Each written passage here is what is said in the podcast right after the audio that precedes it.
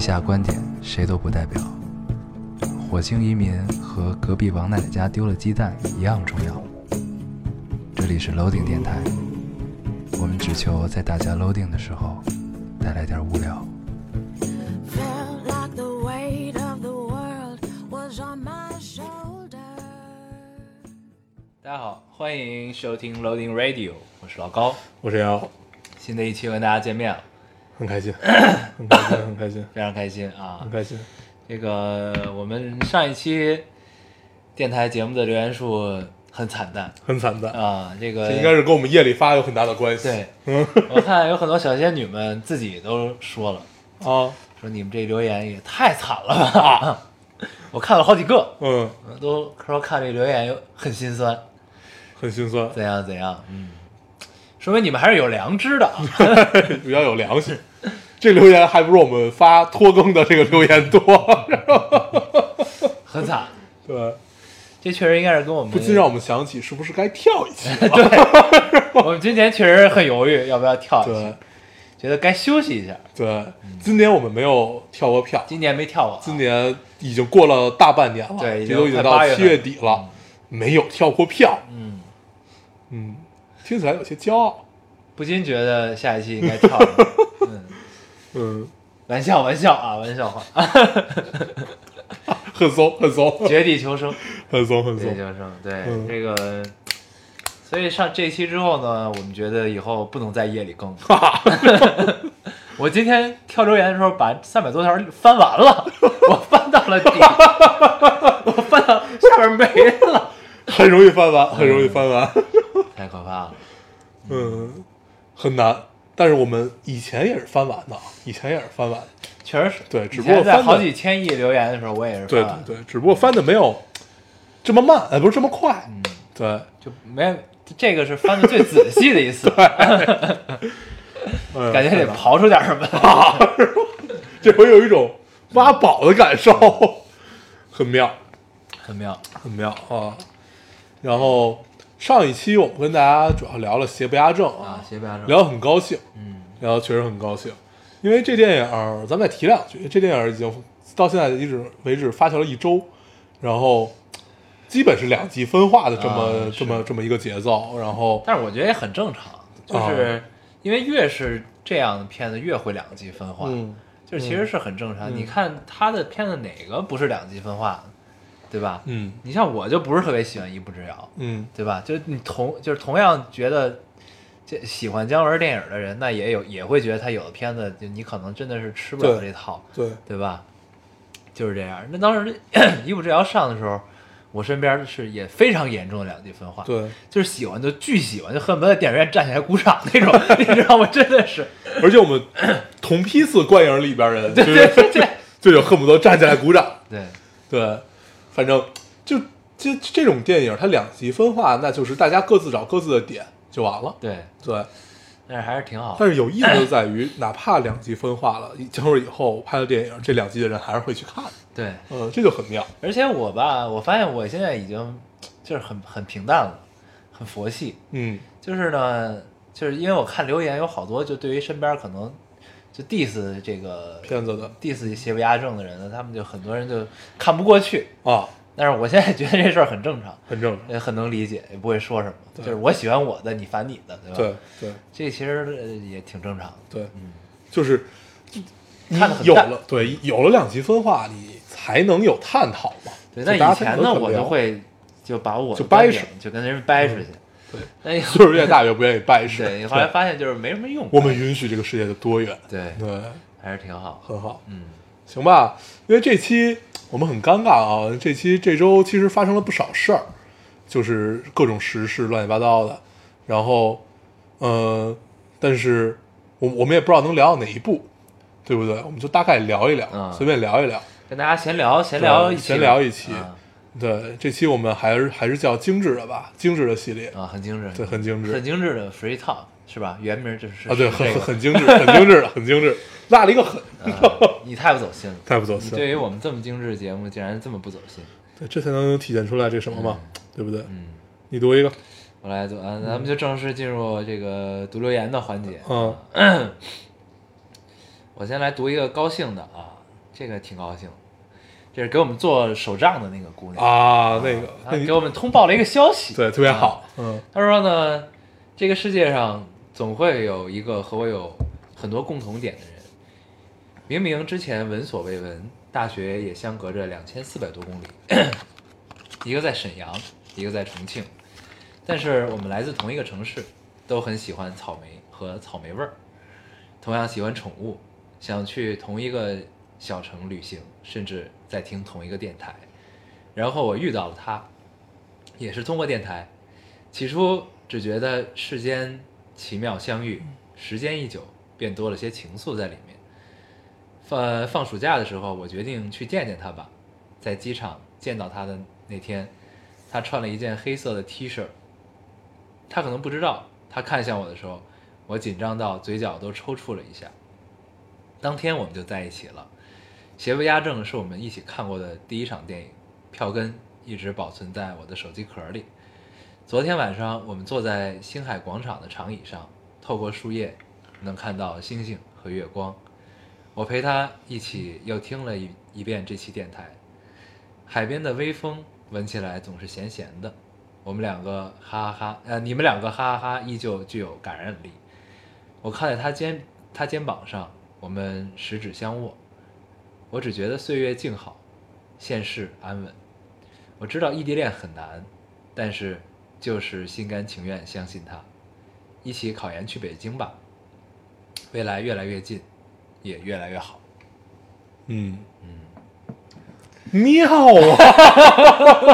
我们又当了一次媒人啊！很高兴，啊挺好很高兴挺好，对当时我看这留言的时候，我就发给你了，对，就真的真的好，嗯真的好，只能用妙啊 来形容。热热泪盈眶，热泪盈眶，祝福他你嗯们又，哭了，祝福他们，祝福他们，真的就是，你还记得咱们你发给我之后，咱们又讨论一下异地恋这件事儿，嗯，对我们还是愿意相信的，还是愿意相信，愿意相信。困难很多，对， 但是希望但是你依们旧可愿意以相尽信快的，就是考研考去北京啊，对，这样是吧？给彼此更多的可能性。嗯，加油，加油加油加油，真好真好。真好，这个媒人当的很高兴， 好像自己做了很大的 很大的贡献，事很大的贡献，啊 造了对七级浮屠。 确实是我作为一个昂，这也很高兴，嗯，就是想夸夸这个听众说，就是想夸夸你们两个小机灵鬼儿聊这个 机灵鬼 儿，聊这好个东西，脏东西，大坏蛋，小坏蛋，大猪蹄子， 大猪蹄子，小机灵鬼儿。 对小机灵鬼儿，行行，这期呃聊电影聊的真好，想半天都不知道怎么说，呃怎么说好听，就这样吧，气死我 了。不知道怎么夸，对，呃，很好很好。很妙很妙，真棒。你读一个，嗯我们上一期聊的确实好。确实好，这个是啊，这个听众说，这个假期为了法考留校，嗯，今晚电闪雷鸣，下着暴雨，关了窗，没空调，只好敞着门儿。已经过了供电时间，我呃，我亮着我的 USB 灯管整理错题，从走廊传来隔壁的翻书声，室友刚关灯准备歇息，我看了眼表，正好十二点。多少年以后，可能我会不经意的回想起这天，还会想起，为了成为那百百分之十而挣扎的我们。嗯法考录取率是很低的啊，嗯，但是至少有希望。希望多少年后你还能记住对你今天留的言啊！嗯，法考应该巨难，要加油背的东西巨多。对，嗯，加油加油！加油！我读一个，啊，这听众说录取结果出来了，我不喜欢，但必须接受。越长大，感觉能任性的机会越来越少了，我也缺少了一份果敢。 去复读又多了一份矫情。去读大学，十八岁我不知道，十四岁的时候开始听电台，不明白，到了到现在快十八了，不知道这三个字仿佛代替了我所有的语言。我不想变得很佛系，却还是一直听从别人的摆布，嘴巴说的我不要，最终还是会接受。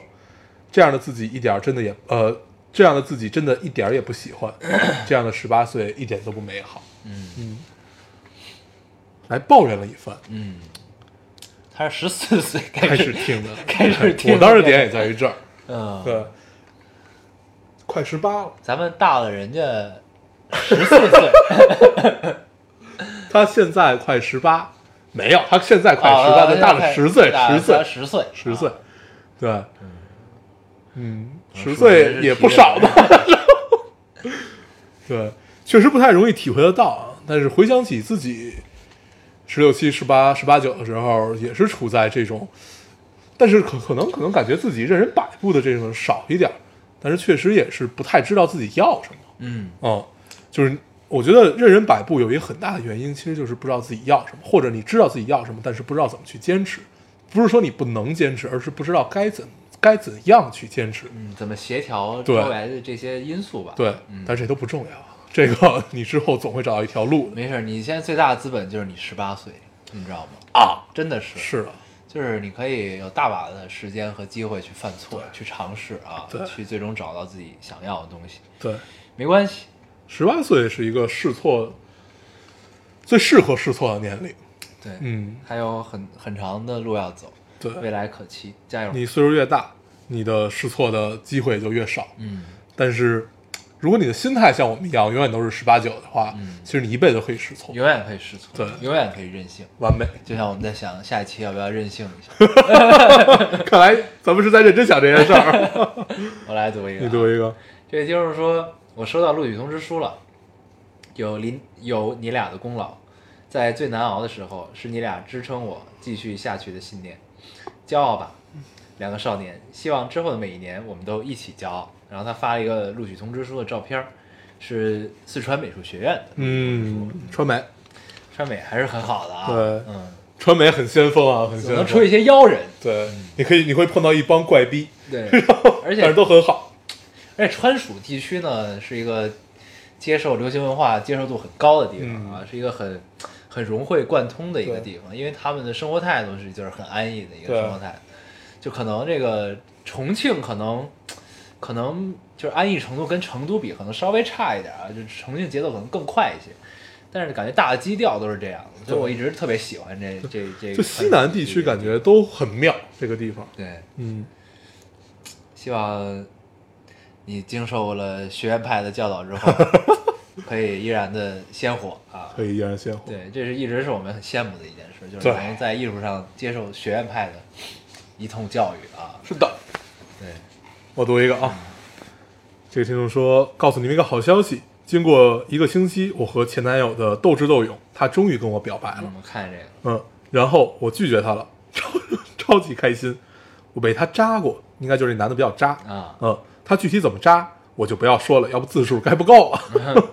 反正就是很开心，嗯想告诉你们，我彻底 move on 了。祝老高烟友天天开心，我真的很开心。然后他自己给也，他自己给自己回，他说我这样会不会助孤生啊？ 然后另另外一个朋友，另外一个听众给他回说，我的前男友寂寞了就会来找我。 然后，然后有两个关于前男友的啊，我一块儿都读了吧我。这也有一个，嗯，那是看那咱们双不喜是临门那个，对对对对对对对， 果然这期没他妈什么留言。 那你来读吧 你，读吧，你读吧。那我来咱们一块儿说啊。这就是说，说一下我最近真是双喜临门，一是我被大学录取了，二是我前男友复读了，这个渣男，当初刚高考完就把我甩了，说是考得不好准备复读，我又难受又心疼，还是接受了。结果第二天他就去山东玩了，还发朋友圈，还穿着我的短袖，当时我买的大了就给他穿了。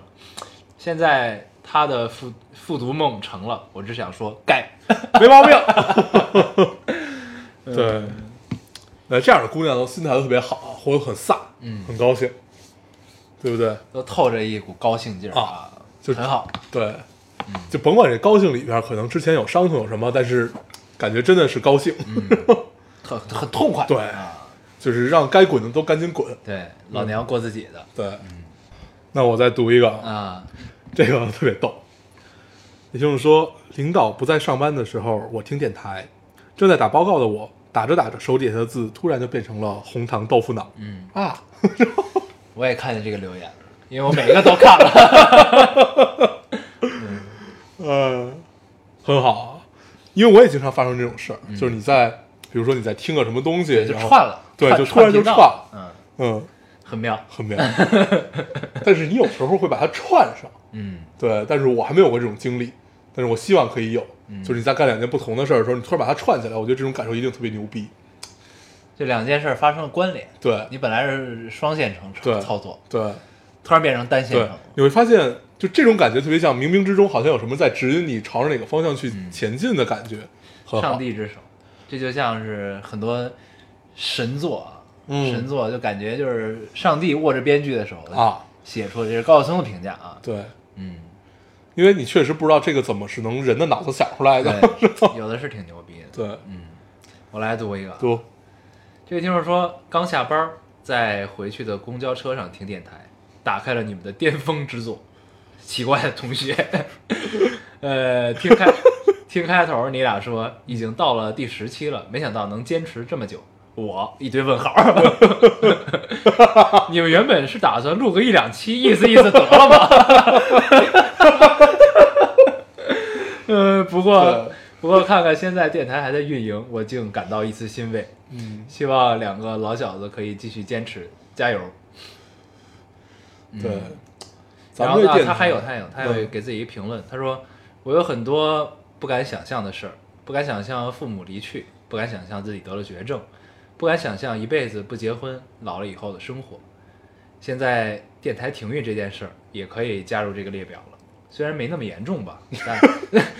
但是还是觉得日子里缺少了一些什么。嗯，感觉一一不小心把实话说出来。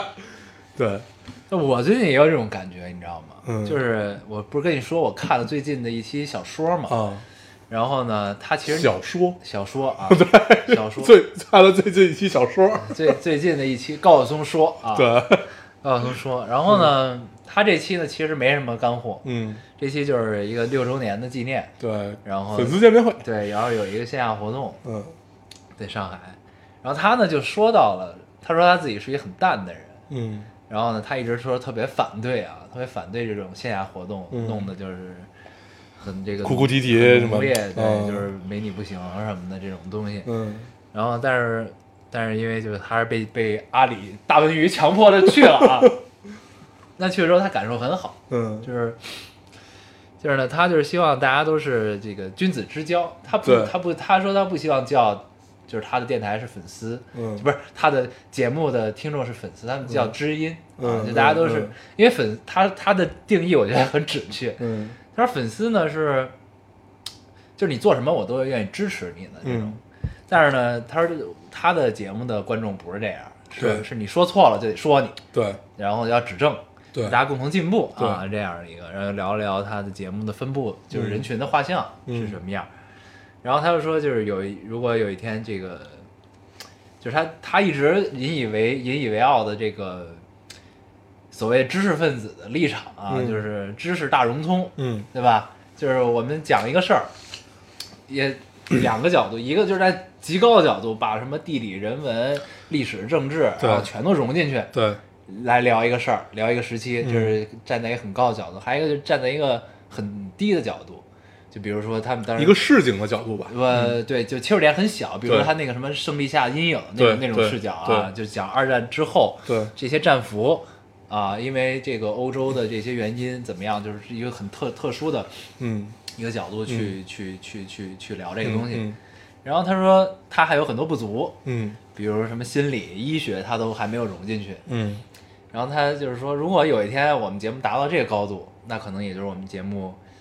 要结束的一天了。嗯嗯就是没得聊了，嗯，就是聊到这儿就已经就真干了，对就够了。嗯对，然后他也在朝着就是他不足的这方面去学习、去努力，嗯就这么一个意思。然后他说到这儿的时候，我就想到咱们电台了，嗯，你知道，因为我听他说，啊，你还给我发，那期我还没看，对、嗯他听我听他说小说要结束的时候，我觉得就像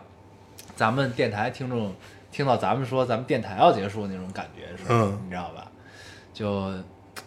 你说伤感的，你也说不上有多伤感，但是呢，你就觉得少点啥，对，如果这事儿真没了吧，就还挺空落落的那种感觉。对，嗯，就做第十期的时候，确实也没想到能做这么久啊， 对，对，其实可能往后再过个四五年，我们会依旧在说这句话。对，但是，对啊，今天就刚才那个留言里面提到说有运营啊啊，说咱们在运营，其实咱们根本没有运营，没有运营，我们只是跳的时候说一句，对我们所谓的运营，其实只干了两件事儿，也是赶上大家都包容。我们其实就是录，录完了剪也不剪，直接加个背景音，加个片头就发。嗯，然后，呃，最多再更更个微博。嗯，然后就是这，这是我们整个的一个流程。这是我们运营的所有工 作。对，我们一周大概也就拿出这几个小时去干这件事儿。对对，然后可能为为此提前去看个电影儿什么，但是就后来我想，就是就就没没这电台，我也会去看这电影。嗯，对，所以其实这些之前的都不能叫做我们为电台付出的。对我们付出的其实就是每周的这几个小时，然后能换来大家就是这样的，尽管留言数越来越少啊，嗯但是能换来大家的认可，其实是件也是件挺幸运的事儿。嗯，嗯，对不对？也是感谢大家多多担待啊，多担待嗯，对，很妙。很妙。嗯但是你说小说是要达到知识融通，真正的知识融通，嗯，它就可能要结束了。那咱们什么时候结束？就咱们跟他最大的区别就在于咱们咱们不聊，其实不聊知识对啊，因为我们确实也不是一个就真的学是者嗯对读书破万卷，我们也没有知识分子的那种所谓的姿态，嗯但是我们敬佩这种人，对对，真的我敬们佩，很向往成为这种人。对，就敬佩这种就是所谓有知识分子姿态的这种学者和大家，嗯，就是毕竟精英主义是根深蒂固的对对嘛，对对，然后呃，我们更倾向于给大家带来一乐，对啊，在带来乐儿的同时，如果能聊出点自己希望聊出的东西，对所以是个出口，对我们来说也在是嘻个嘻出哈口。哈之间吧，然对后能让大家想点什么对啊，落下点什么，对别光是对吧？对，就是咱光傻乐也不行，是吧？对多少能聊出点什么来，就好玩儿对的大家有在点于帮助。，就你发现电台越做越久，你会发现嗯每周好像都对自己做了一个总结，对就小时候写周记一样。对，而且对最有趣的是，我觉得好像咱们就从最近这一年多，嗯我感觉每期都一样，就每期咱们其实聊的都差不多的感觉。对你有这种感觉？对，，但是就是，但是又嗯好像都不太一样。后来我想过这件事啊儿，就是从什么时候开始想啊？就是最开始，你记得我们大概有两三个月的时间，每期的节目都会提这个叫家族命运的链条，啊然后聊完了这个，开始聊科幻。啊，对，就是每期都会带点儿科幻的这就是种，跟咱们最近的兴趣爱好是有关系的。对对，其实是这样的。就你会发现，我接着刚才说啊，你会发现每周好像对自己做了一个总结，嗯然后它一开始对于对于我们来说是一个节点，嗯就是这一周好像对自己做了一个总结，然后久而久之到现在，这已经没不存在于节点了，嗯就你好像这是一件，就你就应该有这么个节点似的，嗯所以就就变成了一种很很很自然的表达，嗯对，比如说这期开始之前，我们俩都很纠结，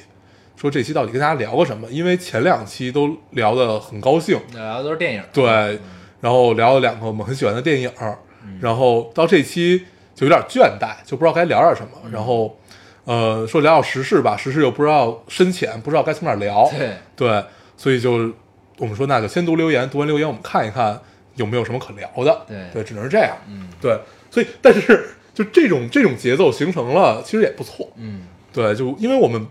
因为毕竟我们读留言是可以读一期的。对，就照咱们这么这么这么玩片汤话，确实 就是也每会个聊留一期，言都聊聊聊 聊，这时间也差不多了。嗯可以可以可以套路太多，套路套套路很多，嗯，行，也挺有意就思的。这么着吧，嗯，而且我发现好像大家现在对正节目的对留言环节的喜爱胜过了正节目。对我发现现在很多听众都特别希望咱们聊电影，跟以前不太一样是吗？啊。就我看到好几个说说咱俩聊电影是发着光的，嗯 哎，看得我很高兴，然后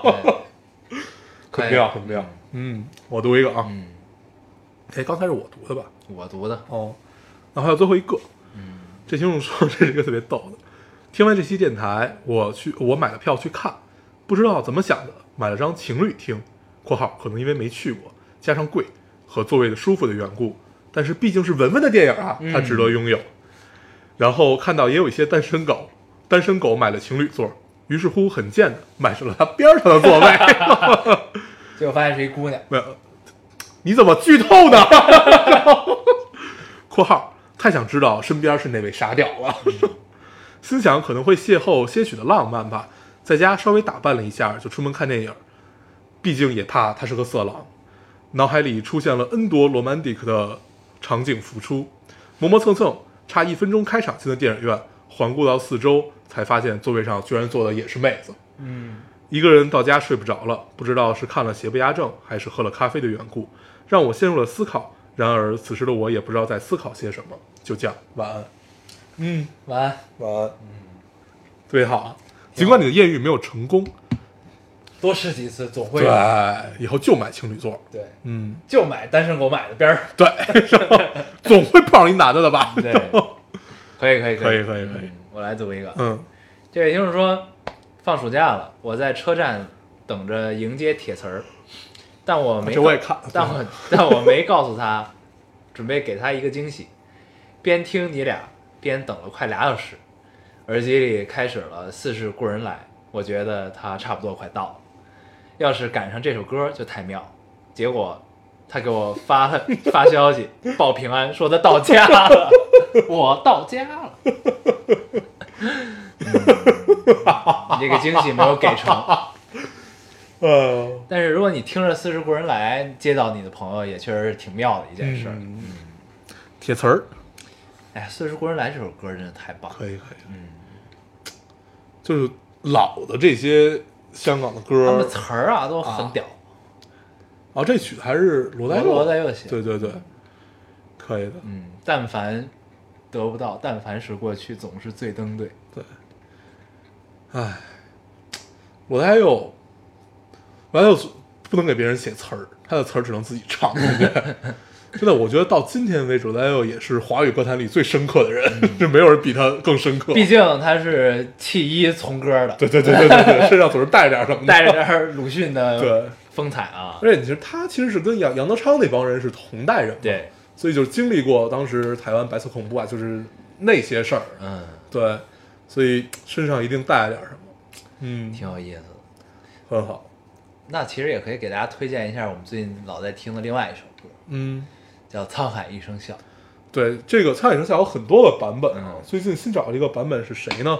罗大佑、徐克和黄沾，对，这仨人唱真的不一样啊，就是一张嘴就不一样。能感觉到他们的世界就真的是曾经武侠过吧，不知道现在怎样，但是毕竟是曾经武侠对，过，就是他们，至少你在这首歌他们的唱腔中，你能听到江湖，嗯，真的是能听到江湖。对而这首歌也就是为是为《笑傲江湖》写的嘛。对。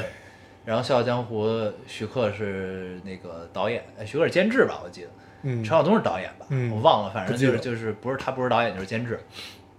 然后罗大佑，哎，罗大佑为什么要唱？这是罗大佑没参与这歌的制作吧？没有吧？嗯这这歌不是黄沾和雷颂德吗？还是谁？我我我具体不记得了。嗯，反正就是“沧海一声笑”，它的题眼其实在笑，嗯，对吧嗯，就是说《笑傲江湖》，大家结合这个故事的话，那你得笑才对啊。对你笑里面其实是狂傲和不屑一顾，但是嗯不羁，对，就是你你已就是令狐冲那个角色就已经过了内心的纠结，就是已经到了就超脱到了另外一种东西了。少要持重，老要狂。对，就已经 就可以比拟一切那种状态。对，啊毕竟也是天下无敌了嘛。对，确实是天下无敌。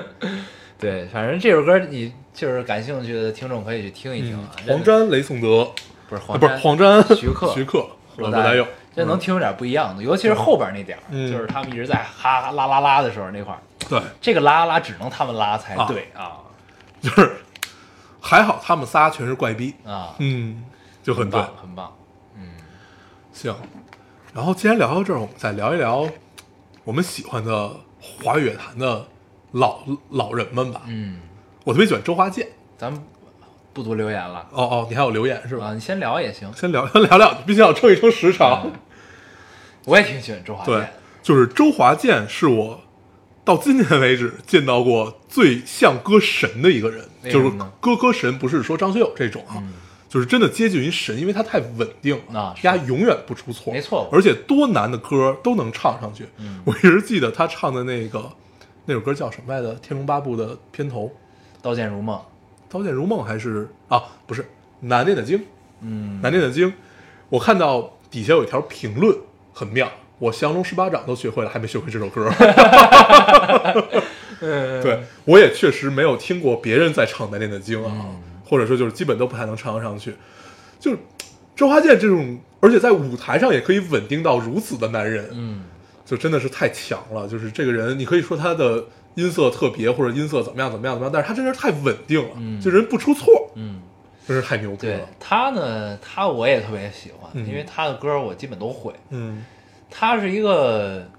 就是让我第一次觉得就是唱歌能这么好听的一个人，嗯，你知道吗？就那种好听不是在于就是说你唱的准，而且不是说你感情有多深，对对，他就是好听它，是纯好听的。对而且后来总结呢，你就会发现他的嗓音呢，你能听到很多元素在里面，嗯就是它很多元，很是很立体。嗯很很很多彩的一个声音，就是他唱出来的同样一句歌跟别人唱出来是不太一样的，对就所以就很妙，对。还是挺棒的。然后，因为我当时特别喜欢纵贯线，嗯然后 纵贯线里边集合了这四个人，其实我当时都特喜欢啊，然后周华健其实在里面是一个，他自己也说，他其实在里面是一个在中间的一个位置，他要比罗大佑和呃那个李宗盛都要年轻，对但是他要比那个张震岳岁数大，嗯，所以他这个位置，而且他在纵贯线里面基本都负责了所有不太好唱和难唱的部分，对然后， 哎呦，这个人真的是太强了，嗯，这是我第一次体会到一个华语乐手真的强，强。还另外一个强的叫林志炫，对，林志炫也很 强，但是林志炫那个就巨高，你觉得他多高才能上去？对，对，就是其他的那种强和另外一种带着感情，比如陈奕迅啊、张学友这种，但是他们会出错，对，对他们终归到底他们是会小小的错是会出的，对，就像周华健这种，他妈的不出错，这太可怕了，是一个很可怕的人，对。嗯，很好，但陈奕迅我也很喜欢，陈奕迅很好啊，对，陈奕迅是那种就是让你觉得很鲜活的，嗯，他唱歌很鲜活，对我记得他有回演唱会，他每遍唱都不一样啊，嗯，说对，不是什么呀？呃，陈奕迅有自己的演唱会，说就是唱唱一半儿，他不是老唱错词儿吗？唱错词儿以后，他唱嗯就歌就瞎鸡巴唱，，对，然后但是那回他不是，嗯他说不行，这首歌得重唱，因为林夕坐在下面了， 你记得吗？啊 对是他的歌好多都是林夕写的，对，嗯，很好。现在华语乐坛基本都是林， 感觉林夕写了大部分词儿， 林夕挺厉害很强嗯。对，哎呦，你接着说，然后咱们接着读留言吧。好行啊把留言读完。好，我来读一个啊，这位听众说你没了是吧？嗯啊，那就我就都读完吧。哎，我也好最后一个。嗯这听众说我今年高考被北理工录取了，嗯，但是我听说文科四年都要在房山的良乡读， 我查了一下，良乡离我家五十公里啊。明明是离家近才报的， 结果仿佛去了河北省读书啊！气死我了。嗯确实是，但是就我我上学那会儿还是大就是大一大二的新生，要在良乡读，嗯，然后他这个经历特别像他就是在等那于个谁这四年都要在良乡， 太惨了。他这经历特别像那谁，那个我我我我们一个朋友，他就是在两良乡读的，嗯就真的是读了三年半，啊。然后后来休学了，就 待不下去了。 不过，但是我听说良乡应该还是挺愉快的一个地儿，不，就这地儿，你想起来就你肯定刚去的时候就很不愉快，因为太远了，嗯就相当于它是一个封闭的圈子嘛。对但是你要去了，你认识的朋友，那跟哪儿不一样？对，你在那儿呢，就是其实就跟当年我们住校那种感觉似的，就是你去了就别回来，一周回来一次，啊，就这种的。对然后呢，反正这一周都跟兄弟姐妹们过呗，嗯，其实也挺好。就是对就是你要适应这环境，就但是这个有一个特可怕的一点，就如果你有一个男朋友或者一个女朋友在城里，嗯，就很难。这这这这有点难受啊，就你真的就跟异地恋没有区别，尽管只隔了几十公里，但是你要想他妈去一趟也挺难的，对，是对这是。嗯，但是如果你没有，你在良乡找一个，那就很很舒服，那就很愉快了。对，而且据说那边网吧什么就是娱乐业很发达，哎，这大学的娱乐对，业都很发达，因为那儿不只是北理工，那是那是大学城啊那是一嘛大学城，好多大学就是因为古在市内的校区不够了，对都在那儿扎堆儿建。对扎堆儿建之后，等于围绕那儿周边全都是年轻人玩儿的地儿对，啊，然后应该还不错，我觉得。嗯，试试吧， 对，不行你也休学，嗯，行，啊，会好的，会好的对，没事儿，加油。加油加油，嗯，行，那这期我们留言就读到这儿，这期也结束了， 这期就差不多吧，嗯，可以咱，们 太混了，能跟大家聊点什么？聊点什么？疫苗，对今儿一睡醒发现疫苗出啊场，，就前两天发现，但是没有这么爆。前两天只是说那个狂狂犬病的疫苗，嗯但是说最近有好多给孩子的疫苗啊都出了问题，就是我们具体也没有到底了解是一个怎样的前因后果啊。但是听到这个消息，就觉得实在是太他妈扯淡了。啊，就是哎呀，就是原来好多疫苗都是没用的，啊，白就打是对，因为你记得前年的时候，那个有一个说是疫苗致死，嗯说死了八个孩子，嗯我这事儿我印象特深，嗯但是我我忘了最后是怎么怎么处理的，也不知道处理没有，嗯但是我觉得应该处理了，应该处理了，啊 就不知道是怎么回事儿。就那会儿疫苗第一次走到大家眼中，然后我记得那会儿国家还宣传说，呃。就是你记得，就他们都去打去香港打的那个，嗯就是防妇科病的我 那知个，道他那们个不都去嗯那个吗？对就那会儿国家不还出台说，就是其实你跟国内打是一样的，怎么样怎么样？对。对，但是现在看起来好像不太一样。 对，我身边确实有好多人都去香港。对啊，就就能能打能打就去香港打，听说能防好多种妇对科，就是什么子宫肌瘤，我不不太知道啊，就是防防止嗯么宫就是颈比癌较吧对这种的嗯对，就比较比较泛滥的这种对那个妇科疾病。对，反正就是因为咱们听众大部分都是女 生，对对吧？就是你们如果反正有条件的，能打还是打一下，对对切断一下后顾之忧吧。对，嗯，就这个事儿，呃，我们确实不知道聊深了聊浅了是是是怎样，因为我们确实也不知道该怎么来往深了聊。嗯，对，你因为你往深了聊，那就除了是监管的问题，那一定还有其他很多的问题。嗯很多利益的问题。对，而且就就这个事儿爆出来的时间点也很妙，就很逗。就是药神，就是刚刚药厂被嗯推到大家的视线当中，嗯大家知道原来药厂是这样操作的，然后怎么样怎么样，然后就一下爆出来中国的药厂就出事儿了，对啊，然后就就这个时间点，你无无法去拿捏它是怎样的，嗯这就是阅读理解了啊，就阅读理不解不知道，嗯，对，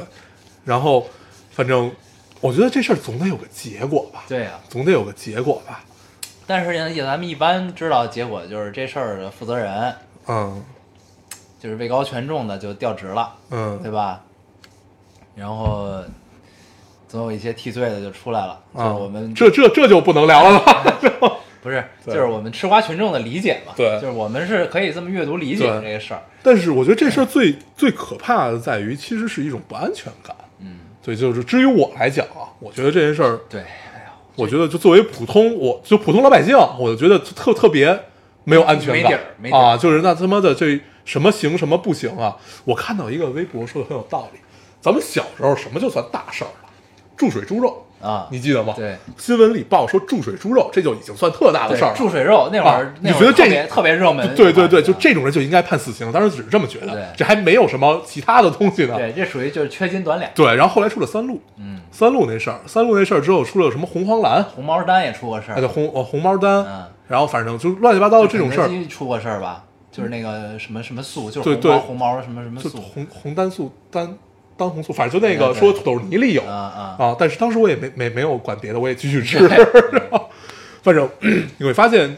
就是慢慢的我们的社会走向了一个好像事儿越来越严重，嗯，对，当然你要退一万步说，这他妈的跟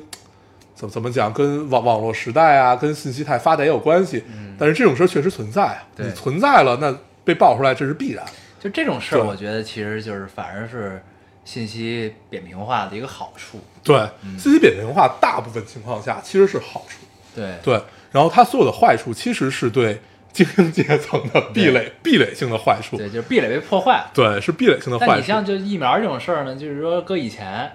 你比如说只是地方的一个报纸报了，嗯，那这事儿可能就过去了，对就没了，对对吧？然后但是现在就被这么爆出来，引起大家广泛的讨论对和激怒了民众，那可能这个事儿就会嗯处理的方法跟以前是完全不一样的。对，因为孩子确实是，我觉得这不只是中国，这应该是全世界的所有，你不管你是什么主义，什么就所有人的底线，因为就这帮人他们没有自理能力，对他一切都是要靠你的长辈、你的社会去给的。对，他也保护不了对自己，所以就这帮人的话，那那那一定是触犯底线的事儿。嗯，就不知道这件事儿最后会是以怎样处理，但是这个信任感打破了，其实是很难建立。对，咱们这聊信任这个问题，其实当时红黄蓝出事儿的时候，咱们就聊过一次嘛，对对吧？对，那个叫什么来着？什么现象来着？什么陷阱来着？就是有一个啊，对吧我记得那个，就是那个嗯那个，但是我忘了名词是什么嗯了。嗯，对，就就是那个，，对，其实是一样。嗯，对，就是在这种时候一定会有，呃，很多谣言呀，很多其实是不是事实的消息爆出来，嗯，但是最后是怎么样，也不太能得知。对，对，就是看你选择相信什么了。嗯，对，其实就是这其实样。跟这跟那个事儿的道理是一样的，对你就还是看官方的嗯回应是怎么样的，对，然后再去判断这个事儿。因为其实现在信息如果是如此扁平的话，也没法糊弄你这事儿，嗯，对吧？嗯就是你总有人可以在哪儿去捅你一刀，就是这事儿其实不是这样对的，对吧？所以还是还就是在这个这么扁平信息的时代，呃，你想通过这种，就是就是就是就是呃，通过权力去把一件事儿给抹抹撒平了，嗯那你就一定会出现逻辑上的漏洞。嗯但是逻辑上的漏洞，网民是找得出来的。嗯对，就是所有人都是会看出你逻辑上的漏洞，那就是大家还是不信。嗯对，其实就是一个盘，就跟玩狼人杀一样，嗯就是一个盘逻辑，就是你能把逻辑捋顺了，你出来说，那这件事儿也许会重拾信任感。嗯，对，唉，很没有安全感。还没有安全。嗯，不知道该何去何而从。且我其实都不知道到底是什么疫苗出事儿，一开始是狂犬疫苗，啊后来爆出来有好多疫苗，然后就是整哦说个疫苗就是这药厂这药厂生产的疫苗都有问说题。现在已经有三个药厂还是两个，反正我具体也不是知道特别清楚，啊，因为我看了，我也是看了很多碎片的信息。嗯反正东北有一个药厂，然后武汉有一个药厂，还是哪儿有一个药厂是出了问题。嗯，，对，然后有一批是无效药，有一个叫白百什么什么什么东东呃，白白百还是白白什么，就是反正这个一种一种很便宜的疫苗，嗯好像一支才三块钱，它卖出那么多，也就总共那个销售额也就是八十多万。嗯对，然后，但是我觉得这种事儿，它这一个有问题，那你能保证其他没有问题吗？那一定是监管出了疏漏嘛。是，对，所以就这种安全感一下就没了。对，而且这是药啊，很可怕。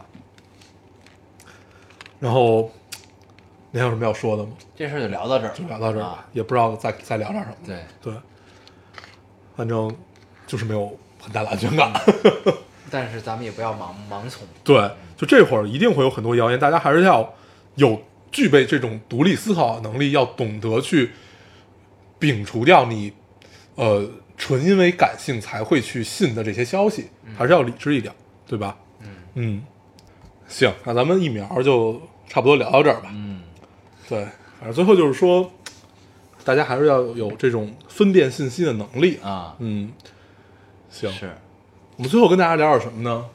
要不然给大家推荐点美剧吧，咱行，啊你。最近新看了什么？等会儿我看一下，我忘了我看那叫什么了，啊，我要打开这个 A P P 看一眼您看一眼。啊。最近神台出了一个新的美剧，嗯，H B O 嗯，叫《利器》，刚更新了两集，啊，你好像跟我说过啊，吧？然后那个特别像，有点像，有点像《十三个原因》，你看过吗？我看过啊，嗯就是、还就是节奏很像，但是叙事方式不太一样。嗯就是它是一个，它是一个，就是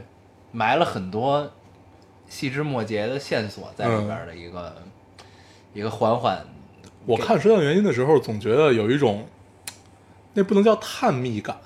你你感觉就是那种编剧在跟你互动的感觉。嗯嗯啊我我看《十项原因》有种这种感受。对，这利器也有这种感觉，嗯就很像。嗯十三个原因呢，还被拍还被做成了游戏，你知道吗？被嗯，做成了一个 PS 四上的游戏。是吗？，对，那个也是一个探秘游戏，就让你去收集线索啊，嗯怎样怎样，那个还挺好的。那这利器也是这样，这利器就你感觉就是它给你留了很多细节在里面，嗯，然有后有的没的伏笔，对然后你也不知道哪个是有用信对息。，嗯，然后逐一的就是啊给你展那开，差不多慢慢差不多嗯展开一个很大的故事，对，这么一个事儿。我记得我小时候大概上大学左右的时候，那会儿特别流行一个就是一本书似的一个探秘游戏，啊然后寄来寄去的那个，对但是我都忘了那个东西叫什么了。当时有一个人特别沉迷这个，当时那个 Cookie 还玩过那个吧？对对对，嗯，然后我记得我当时玩的时候，反正到我这儿我就留下了一堆没有用的信 息，然后我就我就我就给寄出去了，留 下一堆烟雾弹。对，因为我发现，因为我发现我前人也是这么做的，嗯所以我觉得那本是没有人能解得了的。就像是那个国家宝藏里的总统的，对对对对对对对，就那个范儿。啊嗯，也留下很多烟雾弹。对。我看了，我最近看了一个新番，也不能叫新番吧，就还蛮新的一个叫《宝石之国啊，》，是一个朋友给我家里推有荐的。矿，另这这是他另外一个名字。 对，《宝石之国》，但是我看了大概十几集吧，快看看看完这一季了，嗯我有点看不下去，那个画风不太有不点太看，恶心了是吗？对，有点不太是我我我喜欢那种画嗯风，它有点太少女了。啊，对，然后这个就讲大概是一什么事儿呢？地球毁灭了，啊地球毁灭了以后呢，呃，有就是，它就你可以理解为，呃，地球上的灵魂还是肉，呃，他的肉体变成了另外一种叫月人，就这帮人在月球上，然后他梦想着去征服剩在剩在地球上这帮灵魂，然后这帮灵魂有一部分收，魂对，就有有有有就可以理解为有一部分他们战神就是融到了各种石头里面，比如金刚石啊、什么花岗岩的这种，然后他们具有了石格，石格啊，，对，然后孙悟空也是对这么里来面最坚硬的不是钻石啊嘛，但是因为钻石它实在是太硬了，所以它太脆了，所以里面有一个组叫脆皮组，啊就是这帮特别脆的人。特别脆的人，他们就负责书记啊，或者就是找规律什么的，类似于这样的一帮人，不打仗啊就，对，就很有意思嗯，不容一个新的世界观的分工，对对对对对，嗯但是有点看不下去，对，太少女了。嗯，我记得我以前也就是误打误撞看了一个少女番，嗯我都忘了叫什么了。嗯，但是呢，就是就少女番吧，有一种奇怪的魔 力，就是是什么？就是你开始啊，你刚开始看的时候你很抗拒，嗯，就是我一开始还不知道这是少女番，你知道吗？嗯然后但是我看越看越不对劲儿，你知道吗？嗯我觉得哎这是一个少女向的东西吧，但是还挺好 看，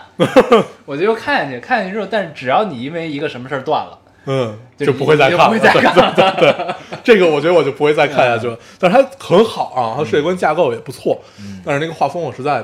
不是特别喜欢。然后对我前两天又重新看了一遍《怪画猫啊，》，嗯，依旧很喜欢。花样猫是很看了的一个，那个那个画风是我是我喜欢的画风，嗯，很 fancy，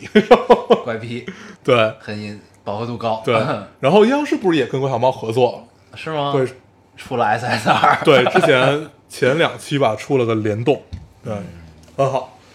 但是现在这个 SSR 还比较废，然嗯后。可以可以对，它加强嗯啊。然后还有啥？对，最近人给我推荐了好多番，还没有来得及看。宝石之国》我决定先放一放，嗯放一放，放一先放放一放。放一放就过 了。对，嗯，然后但是因为我我看那个特别容易看饿，尤其看它里面有一个算是主角吧，一个钻石，它那个它那个它那个片子很很有意思，它是二点五加三啊， D 这种这种感觉的一个东有西，点像数码宝贝，对，就他的头发就感觉特别三 D，就是亮着金光啊嗯什么的，就是就钻石那个样子的头发。我每次一看那个就饿，我也不知道为什么。为什么？对，我一看见就他那个头发那个钻石，看钻石头发你就对知道，然后不知道为什么，然后就就很很难。而且我都是在夜里看这个电影，所以因为看这个番我长胖了很多。 那都怪这个番，对，这也很是烦为什么小仙女们减不下来肥的原因啊吧？嗯，可能是看见钻石头发就饿了。对，嗯，然后还看了啥？最近最近就沉迷于各种烂剧。 我对我看了一个特别像《火锅英雄》前一阵儿上的一个片子，那叫《龙虾刑警》。楼下这对，有王千源儿，还有那个呃刘刘桦，然后袁袁姗姗。视频网站上有了，对，视频网站你嗯就上有看了我就 看了。对，然后当时咱们还说要不要去看这个剧，因为对它那个预告剪得特别好。对，整个看完了你会发现演员都没有问题，但是这个剧本有很大的问题，这个本子就是本子有很大的问题，不好就看觉得啊，就就不刺激，嗯也不搞笑，嗯，很就平很平庸。对，就你说火锅英雄吧，你至少还有一些点，火力英雄点挺多的，对就杨至少庆真的还是可以的。对，它有一些点你会觉得，呃，这个是你想象中的重庆，对，而且这个他是构建的这世界其实也挺对 的。嗯对，然后但是火锅呃不是，但是那个龙虾心情就很难很难很难找到，嗯很难找到这些点。然后你就真的是演员的演技都没有问题，就是而且你这种配置唯一可能有问题的，那就是袁姗姗这个角色了，但是她也没有问题，嗯，对，其实她这个角色塑造也没什么问题，但是就是不太好看，呃情节设定有问题，对，就很怪，就很怪，嗯，好吧，啊里边有一个长得很像宁浩的黑道大哥， 戴着金链子， 带着带着带着，也可能是房东。对，嗯很逗。哎，行吧，那咱们这期就跟大家聊点有的没的，嗯，然后